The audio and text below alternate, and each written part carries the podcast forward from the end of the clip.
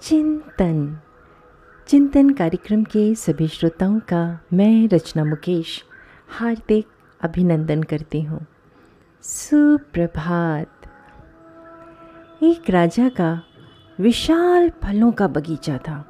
उसमें तरह तरह के फल लगते थे। उस बगीचे की सारी देखरेख एक किसान अपने परिवार के साथ करता था।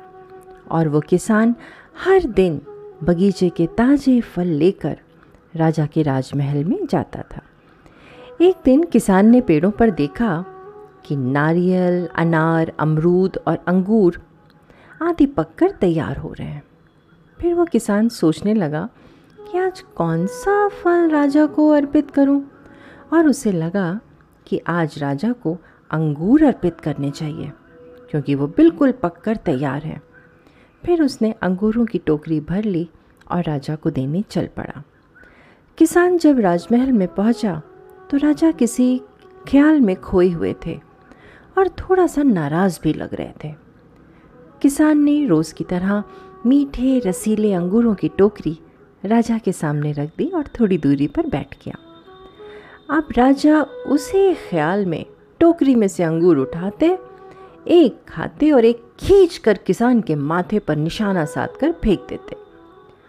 राजा का अंगूर जब भी किसान के माथे पर या शरीर पर लगता तो किसान कहता, भगवान, आप बड़े ही दयालु हैं।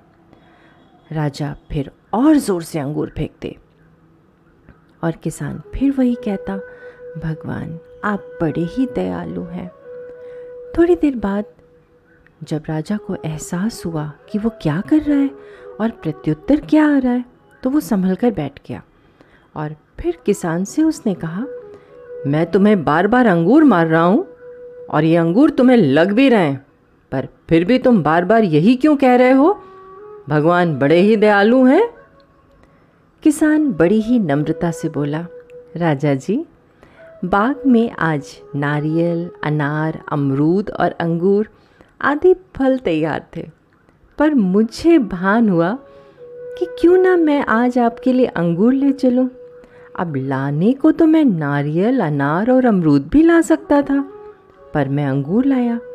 यदि अंगूर की जगह नारियल, अनार या अमरूद रखे होते तो आज मेरा क्या हाल होता? इसीलिए मैं कह रहा था कि भगवान बड़े ही दयालु हैं। इसी प्रकार भगवान भी हमारी कई मुश्किलों को बहुत ही हल्का करके हमें उबार लेते हैं।